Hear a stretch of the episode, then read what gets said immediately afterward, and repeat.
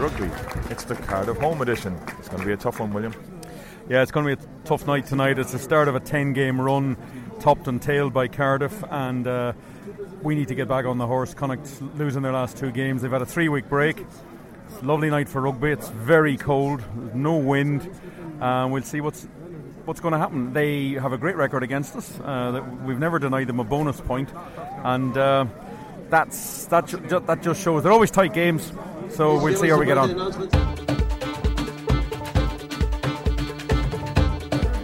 Okay, William, 20 minutes. It's 7 all. We took a long time to score and then they hit straight back. Yeah, very soft try. They'll be absolutely livid with that. Good try off the back of a drive in scrum by Connacht. Very scrappy game. Two sides who haven't played for a few weeks. A lot of little errors. Um, hopefully, the consistency and the accuracy will improve because it's uh, it's not been very exciting so far. No, very scrappy. I'm not quite sure who got it down, whether Mull missed it and John Cooney got it, but we, we, we'll have to wait and see. I think it, think it might be uh, an each way bet on that.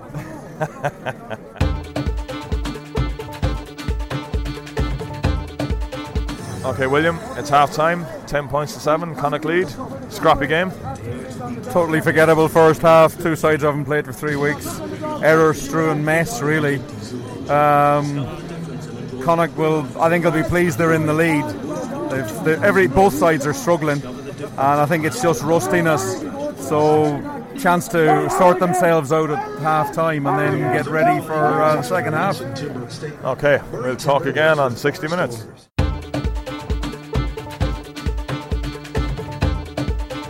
Okay, William, just come up to 60, 60 minutes, and Connacht now lead by 18 points to 7 with a try from Bundee Aki and a couple of penalties from John Cooney. Yeah, much better second half by Connacht. Uh, they've looked a better team now, and they've converted their chances. Still scrappy at times, but Connacht are playing better, and they seem to have settled more into their pattern. Uh, Jack Carty still having a difficult evening, but um, they're in a position now to go on and win this game.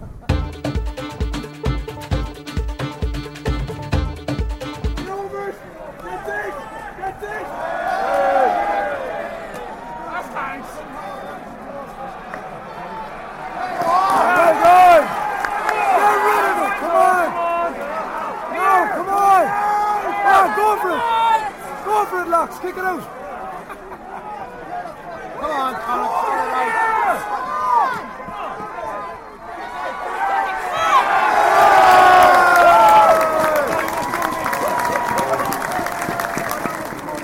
Okay, William, great win in the end. First time we've ever denied him a bonus point, even. Yeah, it was a good win in the end. We were much better in the second half. The bench worked well tonight. Great contribution from Caolin Blade when he came on. Marnitz Boshoff just on there for a few minutes.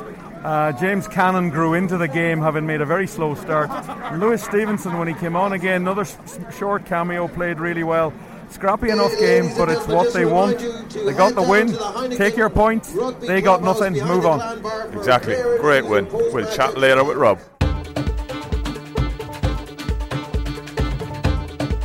Post game section of the podcast. I'm Rob Murphy. We have a whole selection of people here William Davis, though, you've been chatting to my co commentator in Galway FM, Johnny O'Connor.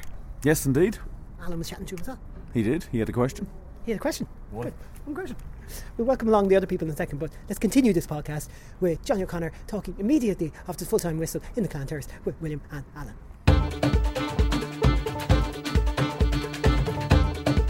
Johnny O'Connor joining us here on the Craggy podcast. He's a bit cold because he's been over commentating with Rob in the luxury of the commentary box, but he's welcome now to the Clan Terrace. Johnny, it's good to have you along. This is obviously to do with my low body fat levels, you know, that I'm in such great physical condition that I, I, I, feel the cold a lot more than normal people. But uh, yeah, look, it's great to be here. Thanks million. I love the work you do, guys. Thank you very much that game there for Connacht, it was a must win and they scrapped away enough just to get the job done. Yeah, when you look at it, you're trying to get excited about it, you're trying to talk about it in an exciting way, but like no team's got any fluency in their attack. You know, Cardiff didn't offer a lot, but I suppose nor did Connacht. You know, we were the stronger team today. Did we deserve to win? Yes, uh, but was it perfect? It wasn't. Like defensively, there's a couple of things to work on, attack wise, but they're all mistakes. They're not. They're not like critical. Your shape is still good, so it's not too worrying. A lot of players coming back from injury, and you know they've been they've been out for a long time. Just how difficult is it to come back in and get to the right level, either physically or mentally, on the pitch? Think as as a club you have a big responsibility in how you introduce that player. You know, like intensity is all relative to where you've been. You know, if you've been out for six, seven months or whatever way your introduction to the game, you you're not able for 80 minutes. The the game, the demands of the game can't be replicated to training. So, I think sometimes we're quite guilty, just just a, just a tiny bit. You know, of introducing players. You know, you know we want Craig Ronaldson on the pitch because we know when he plays, you know we play well because he's so important. And I don't know what's happening tonight. You know, but sometimes we bring him back and you might play 80 minutes and 80 minutes, that cumulative effect that leads to an injury over time. Bearing that in mind, uh, we got something off the bench this evening. Uh, Caolin Blade, in particular, seemed to get the game up to more a speed suitable for us.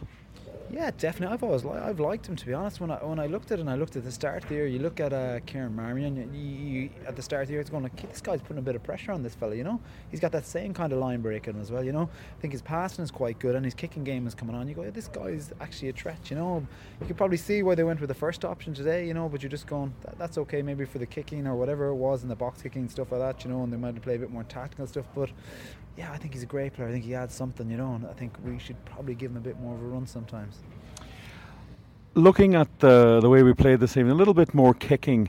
Our our sides maybe.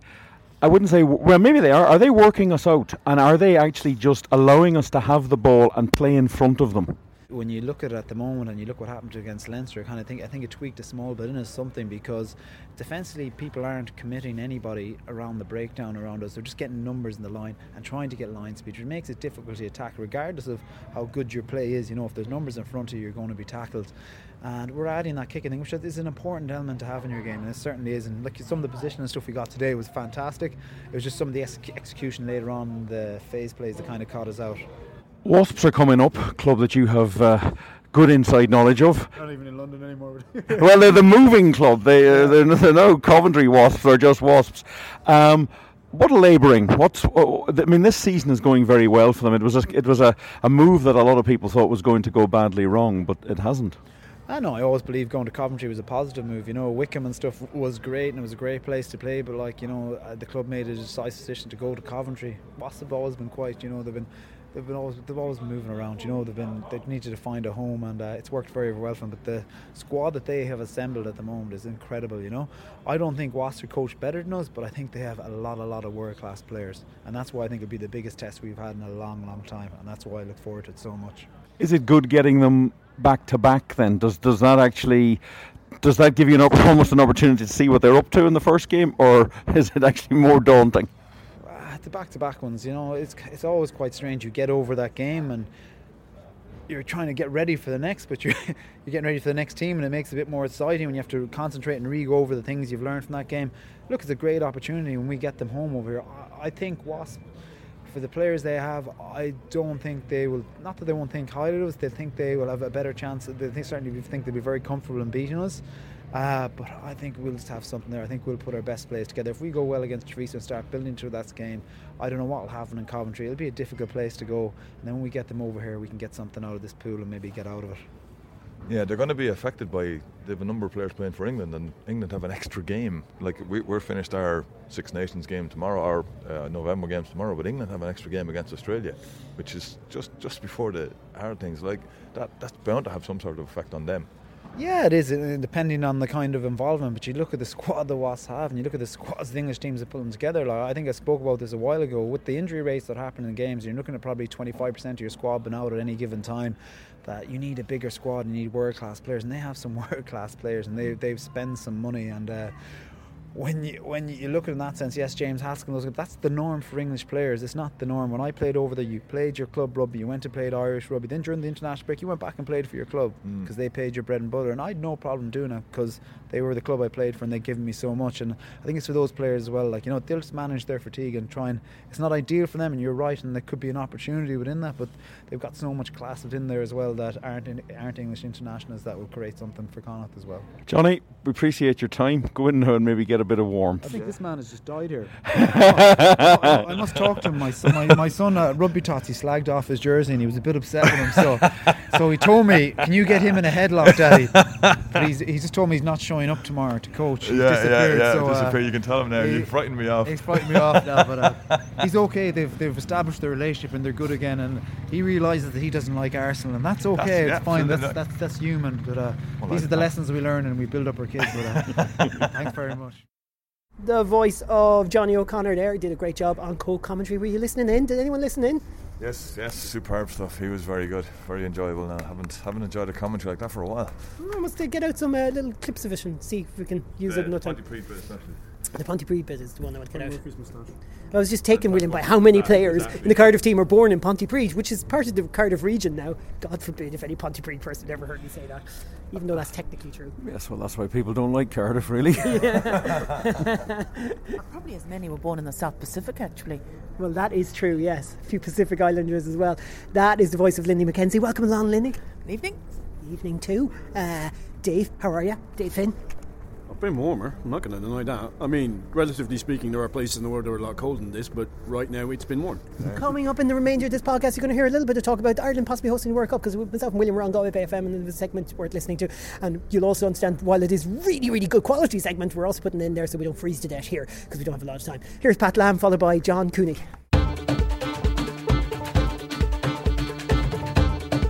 Pat, first and foremost, vital that you got the win tonight. I don't know if you speak in must wins, but there will be a feeling now that Connacht are back on track in the league and they can look forward to the Treviso game. Yeah, I mean, we're happy with the W. Um, you know, it wasn't perfect, but we, we just needed to get the win, and we, we said that right through. We had some pretty tough uh, sessions last week, and um, we were pretty angry with ourselves for the Leinster and the Dragons game. So we put a bit of work in you know, and it was still a little bit rusty, um, but we ground out the we ground out the win, and, and playing these guys. I said before the game, you know, they're, they're, it's it's a strong side, and they we never, you know, I mean, you look at the win loss, we they got they pretty much dominate us over the years. So to get the win, we're pretty pleased. Yeah, and looking looking at what Cardiff were trying to do in those closing stages, I know if they had got a losing bonus point out of that, you would have been very frustrated. So I suppose that little bit at the end was important too in, in the top six battle. Yeah, it was. It is. We had to deny them, them. But I was probably more disappointed about 12 or 13, 15 minutes out. I think we had them, you know, I had them right in that 22, and we gave away a high tackle, and then we our scrum uh, gave away a penalty, and then we gave a penalty at the maul, um, and they just cheap yardage that they got, and um, where we, we, we, we had them camp, you know, we could have 12, 15 to really put some pressure on and, and potentially go for the bonus point, but. Um, those are things we got to we got to fix, and um, you know they're coming hard at the discipline too. So um, it's an area we pride ourselves on, and, and there's you know so I had a quite uh, well, I had a word in the change room about it that we've got to tidy up those areas. And but um, all in all, it was um, I'm uh, I'm pleased. We we had some we had to do some serious scramble defence at times and, and hang in there and. Um, but it's good to see some a lot of good uh, players returning, and our squad starting to look stronger. A piece of brilliance from Niyi Adeolokun. And in a game like that, sometimes something like that will stick out. But that's the kind of class that has elevated him to the international stage, isn't it? Oh, it is. I mean, we, me and Joe talked about it. Like he's just getting better and better. Mm. Um, you know, I think the the time he's at an Irish camp it just takes it to another level. And I, when Joe mentioned that he was uh, wanting him at the camp, and even this week he said he might not play. I said, Joe, I don't care. Just get him in there because he's a fast learner, and um, you know, and it gives him confidence. And you know, he's a key player in our team, and, and, and even even culturally, you know, he's he's. Um, he's really comfortable, and, and that's why I was keen for the more he spends time in that Irish camp, the more he gets comfortable players, the better he gets. So uh, it was good to have him back. It was good. T T was a last minute. Um, he was up training with the Irish uh, team yesterday, full training, and he got back, um, you know, late afternoon. So he slipped in, and, and, and we obviously needed him when Craig went down. Craig is a worry, isn't he? Because he's so important to what this team does, but he's taken another knock now just when he's trying to get back. Yeah, it is. I mean, he felt his quad just before and during the warm up and that, so that's why we gave John Cooney the goal kicking, and we thought he'd get through. But you know, it is it is a concern for Craig, and uh, because he um, he's, he's a vital cog for us. Um, but we have obviously even last year we played without him. The next guy has to step up. So. Um, I think that was the, our only major injury concern besides bumps and bruises. But it was good to see Dennis, Nepia, uh, Tom, um, you know, and and John Cooney returned, and you know, and John Cooney did particularly well too. Yeah, you could pick out some guys playing well too. Like Cannon had a, probably oh. one of his best games for Connacht so far. Conor Carey and Stacey Ili did a great job in the second. Yeah, all three boys that have come in and uh, you know playing. You know they're they're you can see why we went after them. You know, they're, they're not they're not household names, obviously, but they're um, the workers. And but I think the big thing they're all fitted in so well into the group here, and they're adding to the group. Same as Lewis Stevenson. It's um, you know, uh, I'm really pleased how those guys have, um, uh, have fitted into our group and and uh, um, and getting on so well with everyone, and, and that, that's important. And guys have to fight for places. There's no doubt that, that the Wasp games around the corner. They're big games for Connacht rugby history, um, so we need to fight um, fight for places. So, are you going to go easy on them on that video session? No, no. There's a lot of stuff there that I'm not happy with. That, uh, uh, but they're good learnings, and um, you know, it's, it's it's all about clarity. But the boys who, who, who, you know, they already know. They already know themselves. John Cooney, great to get back first of all for yourself personally. So maybe we'll start with that. It, has gone pretty well for you and the team tonight. Exactly. Yeah, it's been a long six months since the final, but um, delighted to get back and especially getting the win. We've had a few losses back to back, so it's nice to get the W. Does it feel, you know, when you're on the sidelines watching it, did it did it feel like the team weren't far off? Did it feel very broken in the early stages? Are you starting to feel like you're getting back to where you were at your best last year? Yeah, I think we are a little bit rusty in the first half. Maybe the first 20 minutes kind of a bit broken up the play, but uh, I think the end of the first half we put them under a lot of pressure. One or two drop balls, but uh, I think Lily were just about two or three percent off there there was a lot of pace to what you were trying to do at the breakdown, and there was moments. But was it getting frustrating how broken the game was with those little gaps in play? You just couldn't get a rhythm going. Yeah, that can be quite annoying sometimes. But like, also gave myself a break. I was blown a bit after a few months out. But um, no, I think we were quite good on drop balls and stuff. We made a few good breaks off ball. We were going backwards, but yeah, those those type of games. Like whoever takes advantage of those spill balls or whatever makes a big difference. Really. What was it like out there conditions wise? Obviously, it seemed um, very very cold. Did that affect any of, of your no, game? The cold's not really an issue as long as it's it's it's not wet, it's not raining or it's not windy. It was dewy, but besides that, it wasn't too bad at all. You won. And with regards to your defence, there was one moment in the first half, you're getting credit here just in terms of your own tackle, but you had a really important defensive stand in that first half, and a few moments in the second half too, but certainly in the first half where it probably changed the momentum back in your favour.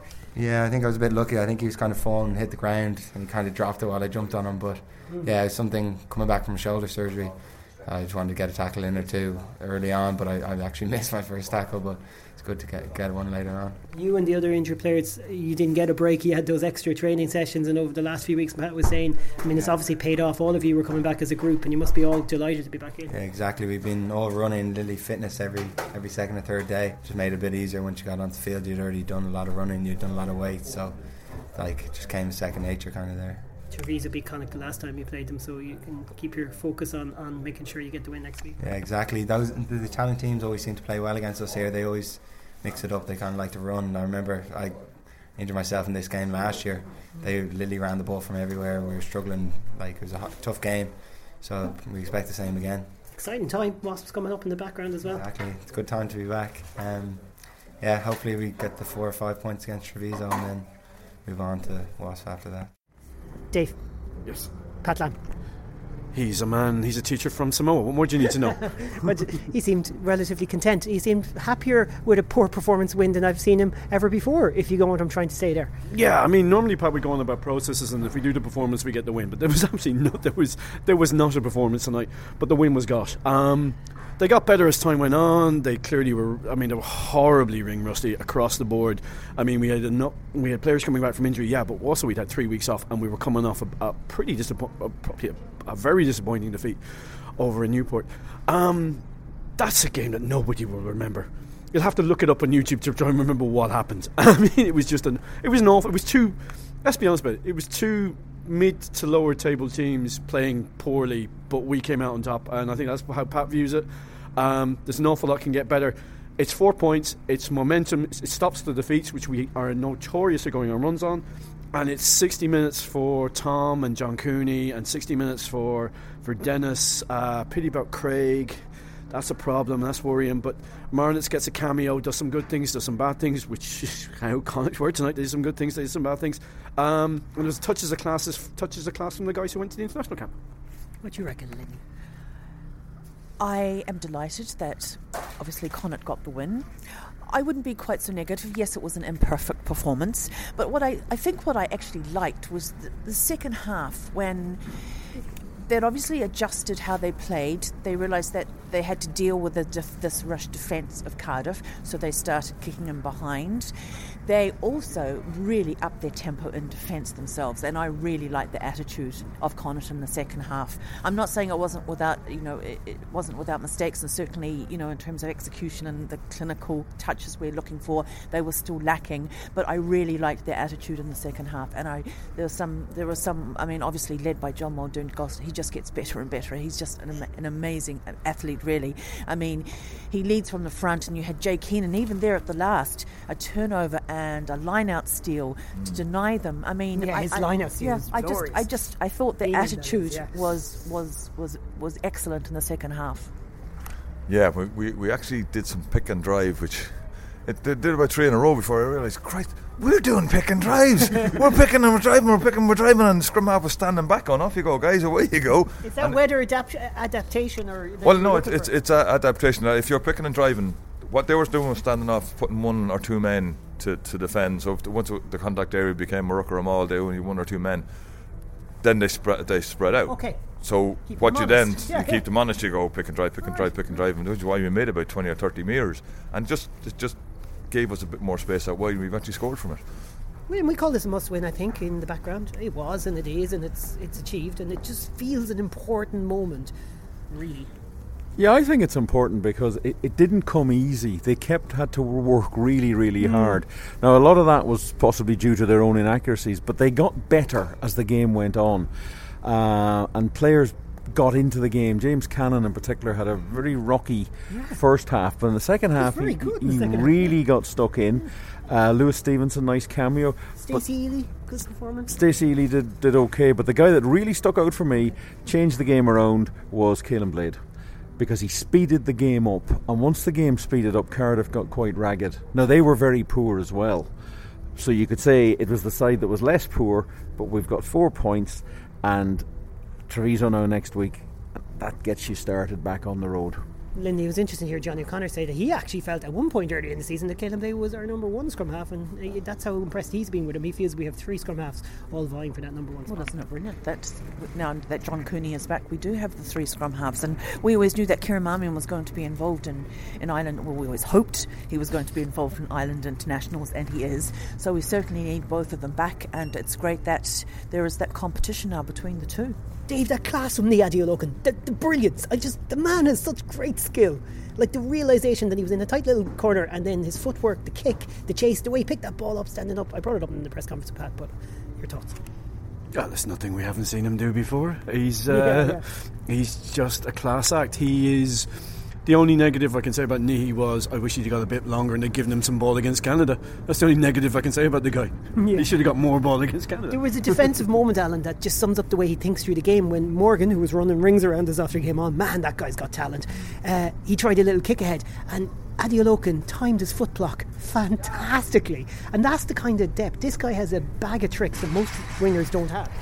He certainly does, yeah. Like Morgan is, I think it was the second, had run the second most meters in the in the league so far this year. So like he's a really really effective runner. I would have thought he might even be up in the top three in the game alone after coming on. He was so good. Well, yeah, I, I didn't quite have the stats for that, but I know that in in, in the league, you know, and he's like he's a small guy. He is five foot eight, Rob. Definitely yeah, is five I know. foot eight. I was just overemphasizing how small he looks. but Yeah. Um, but he's got he's he's got wheels. He can really move, and he's you know he's, it's great to see guys of that size still being able to get playing and playing at the top level. And he, he causes the big guys all sorts of trouble. But you're right, Knee was able to time his run so perfectly. He'd had one break earlier on that sort of Knee just missed mistimed it, but after that he had him sorted. Excellent stuff from Knee. Yeah, I was really happy with that. I was happy with the uh, rock solid contribution from, from the front row, seeing Dennis Buckley back, Tom McCartney back, and Conor Carey. Really liking the look of Conor Carey. He's a great, great flyer. He's, a, he's an old style tight end, but by God, he can fit in anywhere. Yeah, he took off at one stage in the second half. It was absolutely wonderful. He just went, and uh, Oh, it was brilliant. yeah, it was fantastic because it's real old style sort of thing. And he he, he looked. The th- great thing about it was he really looked as if he was enjoying it, and that's and that's the important thing. He was sort of he ran back to his position and he thought to himself, "Yeah, that was grand. That was good." Um, it. It's the sort. It's the sort of game you can't overanalyze. No, uh, I know th- th- they'll they'll do their video stuff and they'll they'll they'll pick it apart. But I think it I think it was a vital win. Uh, crowd were quite edgy uh, at times, and it, it, it wasn't really high class rugby, but it, it is what it is, and they'll, they'll, they'll just take it. It's a, the 10 game sequence that starts with Cardiff and ends with Cardiff. So there's a lot of rugby to be played, but they will feel a lot better now getting that win under their belt. That. I've been saying nine game sequence, but that Cardiff game's tagged on at the end of it, the away game. So yeah, it's a busy period, and it is so important. If you're trying to get into the top six, Lindley, you know you've you've got to win these games and you've got to win them clean I don't give them a losing bonus oh I think that was uh, that was you know quite vital at the end actually that we you know we Connacht denied them the losing Wednesday yeah look if you look at it you had to put Cardiff away if, if you hadn't put Cardiff away today it doesn't matter how you did it if you hadn't put them away today, this the, the, this season was in serious danger of imploding, really and truly. And they did it. It doesn't really. Ma- in the end of the day, obviously, Pat will be analysing. They'll all be analysing it to death, and that's up to them to do. And how clinical they weren't, or how not clin- unclinical they weren't, it doesn't matter. At the end of the day, the win is what they needed. And I also think it was great to see so many of those players, you know, coming back after injuries. It gave them an opportunity um, to have a bit of game time, and it's now perfectly set up for Treviso. Now we always know Treviso are always kind of a dogged enough team and can be. You, you didn't get a bonus point against them last year, I don't think. They beat us at, at home. Yeah, uh, well, the one at home was. Yeah, that's okay. Let's, yeah. let's not bring that up again. That was a poor one. It, well, it was a, it was a hugely poor one. Um, but it didn't but, matter. Well, no, it didn't matter at the end. But and maybe you know, look, maybe as you know things turn out, maybe that was the kick yeah. that they needed to, to, yes, to, to, to, you know propel them to keep going and desperately needing to win. But I mean, you should we should get a win over, obviously over Treviso, and then you are looking at you know a nice couple of uh, matches with Wasps.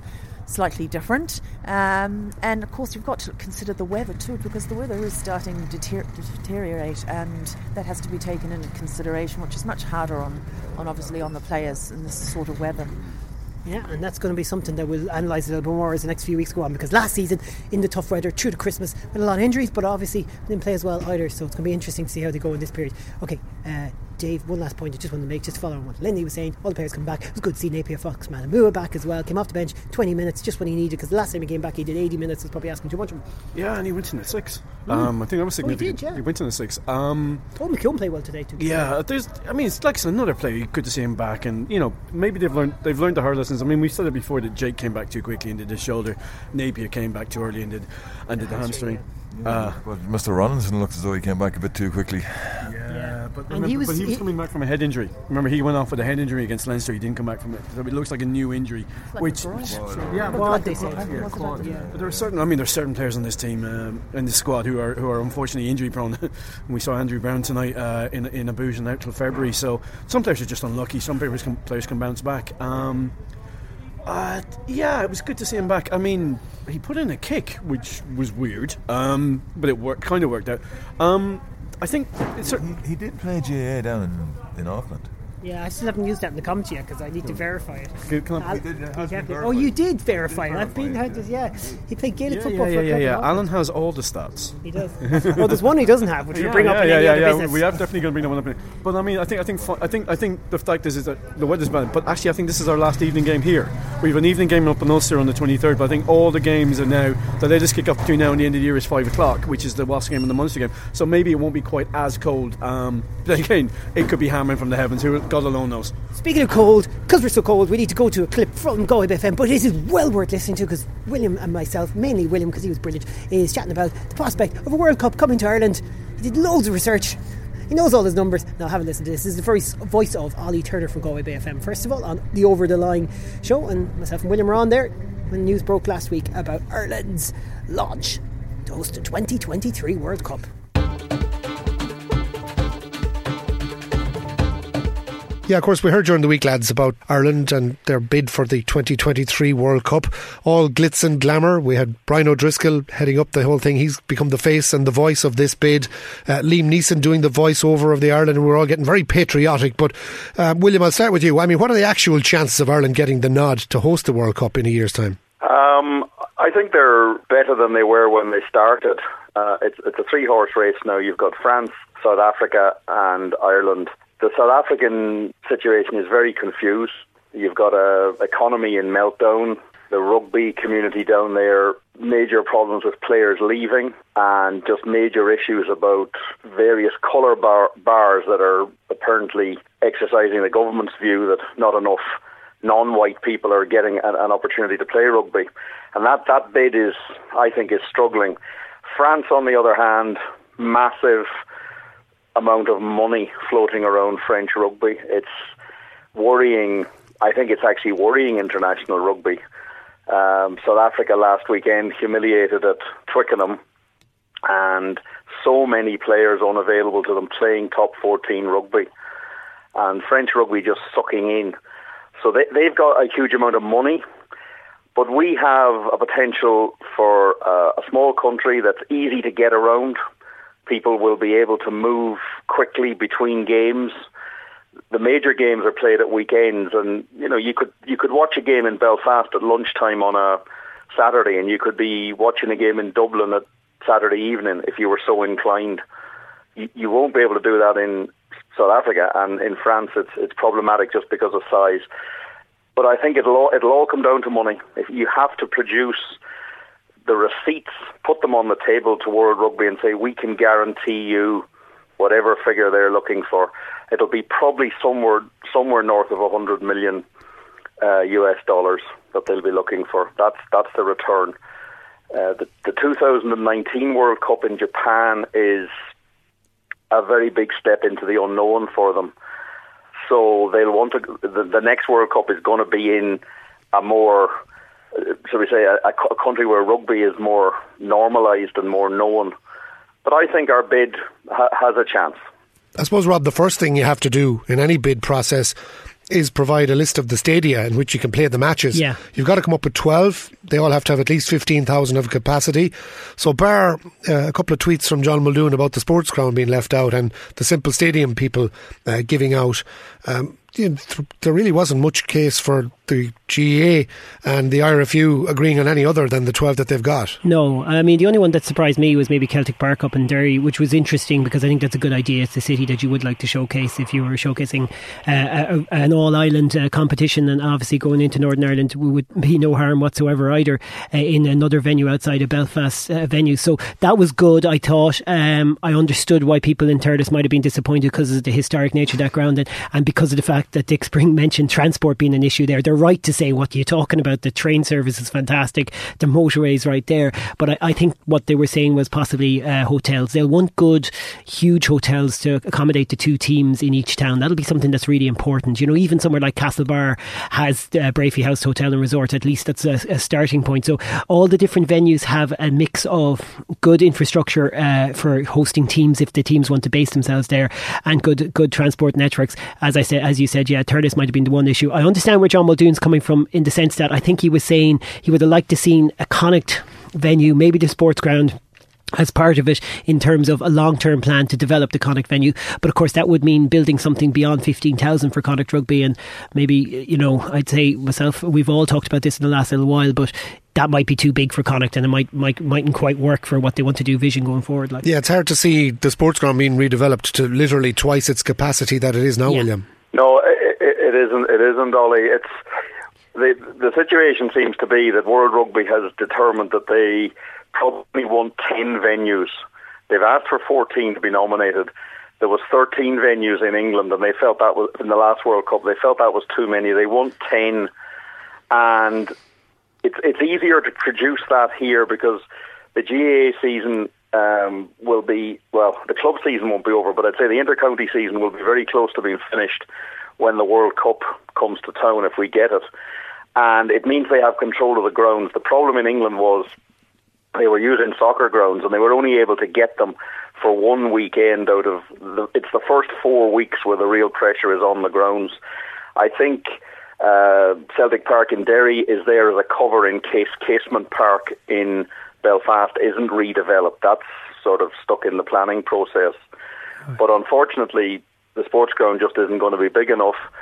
But Pearse Stadium is a, is a fine fine ground. It's somewhat underused, I think, and um, it, it, it would be absolutely admirable for the sort of sort of games they'd be looking to put in. Yeah, and I suppose you're looking at Castlebar as well. So is it likely that both of those venues in the west will be uh, used, or would, will it be one of those two, Rob? Yeah, I would suspect that even from a lobbying point of view, uh, people in uh, ministers in the west of Ireland and everyone else will be pushing hard to make sure there's more than one venue in the west of Ireland. And I think Castlebar has been on on the table as a talking point about the Rugby World Cup for more, more than two years, certainly within the Mayo press. So I think that'd be quite important to go beyond Galway. Also, I agree with William. Like what you got to remember, there are some issues with Pearse Stadium in terms of traffic on match day, but a Rugby World Cup's a kind of a different event. It's not a it's not a one off event. So your your audience is going to come there and enjoy the entire experience. They're not going to drive in and take in the game and go home. It's going to be a totally different. And want to park outside the gate. Exactly. You know, and, and, and just say, God, let's turn the car for home because I think we'll lose. Um, no, there, will be a real feel, and I think Salthill's ideal then all of a sudden, and, and the whole venue around it. If we were blessed with a bit of decent venue, uh, weather,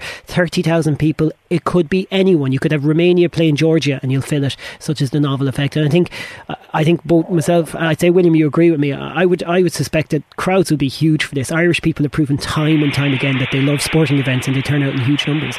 Yeah, it's it, it's a big issue. If if if you go back on YouTube to old World Cups in soccer and rugby, you know, you you'll often see grounds that are half empty, mm. and w- we didn't pass any comment on it.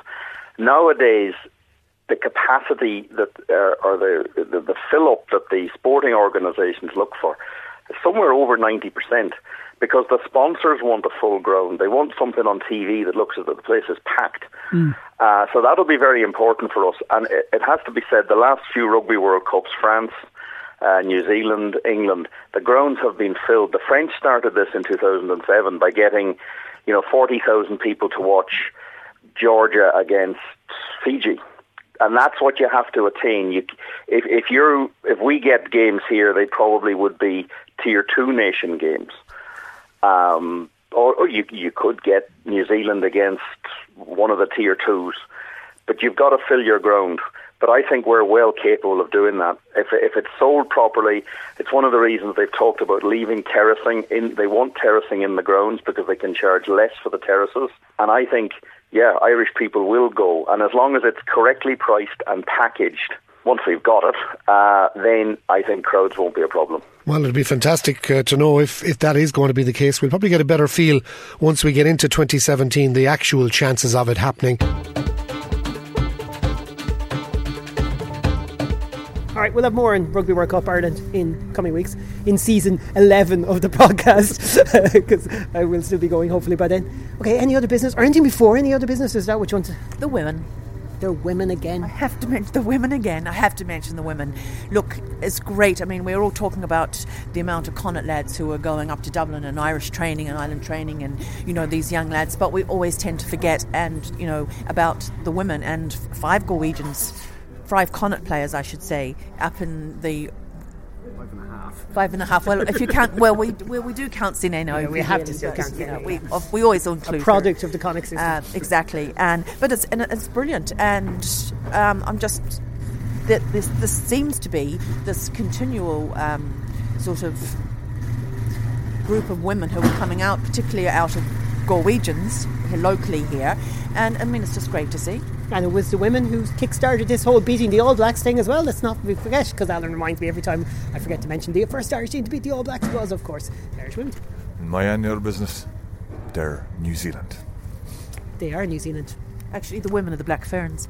Oh God, that's when the nicknames really annoy me when they start the, the, the white caps and the, all this kind of stuff. Anyways, uh, any other business from me? I don't know. We don't have any. Uh, a couple of things, because um, this will bring us back onto Frank Murphy's moustache. Frank Murphy is refereeing uh, tomorrow, which is brilliant. Um, technically, he's not a Connacht referee, but he is and it's good to see somebody going. It's nice to see uh, young new referees coming through. There was meant to be a guy called Mike Adamson was supposed to referee to get us again tonight, and that kind of went a bit uh, pear shaped for him. Um, but uh, well done, Frank. Uh, hope it hopes is the start of a good thing. He's already refereed in international, and we, he's been doing very well. And my bugbear because it's been we've been it's been a, the story of the week, but there is a very simple issue. Munster are playing tomorrow at two o'clock against uh, against Zebre, and there is no TMO because the it's but there is no there is no TMO because the match isn't on TV, and that is unbelievable. That you have competitions where some some five out of six matches I will have a TMO, but one won't. It's random. It's whoever turns TV, and because they're able to put together highlights packages of all games, I don't understand why this happens. And they need to explain why, if you can produce a highlights package, you can't have a TMO. Highlights package produced with two cameras. Minimum TV for TMOs is six. Game here next week. Won't have a TMO. Be less TMOs next year because there's going to be less televised Pro 12 rugby. Uh, it's a problem, but it just costs too much money uh, for this uh, what we're supposed to call a championship, but I'm going to still keep calling a league. Um, it is it's a big problem because referees struggle with it because one week they've got a TMO and then the following week they're refereeing a game and they don't have a TMO and they have to make and we're all shouting at them to make a decision, but they haven't got the fallback plan. And if they themselves and the linesman or assistant referees aren't communicating well, it can become a right muddle. But it's it's not going to fix Yeah, I agree with you. Uh, interesting. We never mentioned the TMO decisions. They could have swung the game. Cian Kelleher did seem to take a step into the player, but I think he got it right because I don't think he deliberately tried to tackle him early either. I don't know. Did anyone think he got it wrong? No, I, I think he probably got it right. Call, but, what, but what was interesting about it was it appeared, and we couldn't hear the referee, but it was a conversation between Nigel Owens and the TMO he didn't allow the TMO to take over the decision. Love it. And he didn't run down the pitch to look at it on the big screen. They just had a communication, but it was a constant. Now, it took a bit of time, but it didn't become a bit like last weekend where the referee sort of just stood and waited for the TMO to tell him what happened. That's what they're supposed to do. It's supposed to be an over and back to help the correct decision be made. Yeah, it's not an, kinda, it's out of my hands. It's a TMO attitude. Yeah. yeah, and that's that's why it worked this evening. Maybe if that had been if we'd been attacking and it happened, we'd have been a bit disappointed. But I think it was just about the correct decision because I don't think it was a deliberate block. I will need to take a look at this, but there was a sending off in the Leinster Scarlets game which looks like it was dictated to by the TMO, and we'll need to see how that goes. The only thing I will say about that decision was I thought it might have been a scrum to Cardiff because I thought Niyi had knocked it on. Had knocked it out of the guy's hand. That's my only quibble, but yeah, I think but that's how it should be. That's how it should be. And we saw last week it ended up a situation where I think Jack Piper just completely lost faith in his TMO, and that's why he didn't go to him for the third try. Interesting. Okay, uh, I think we're almost done. One thing I was going to say, which is, uh, all right, I had something in my head, but it's gone from my head. Goalpost. Goalpost still not um, painted. Like you've, you've, got, you really do have a fantastic pitch here. That stood up really well tonight, and yet the goalposts still have, you know, missing some paint. How difficult is it to just throw a bit of paint on? Well, I, I think you wouldn't be able to throw it on. You'd probably have to paint it on, but. The pitch is actually freezing now as we're standing here. It's, it's turning white. Now. It's yeah. turning white. Okay, that's it from us. We'll be back next week.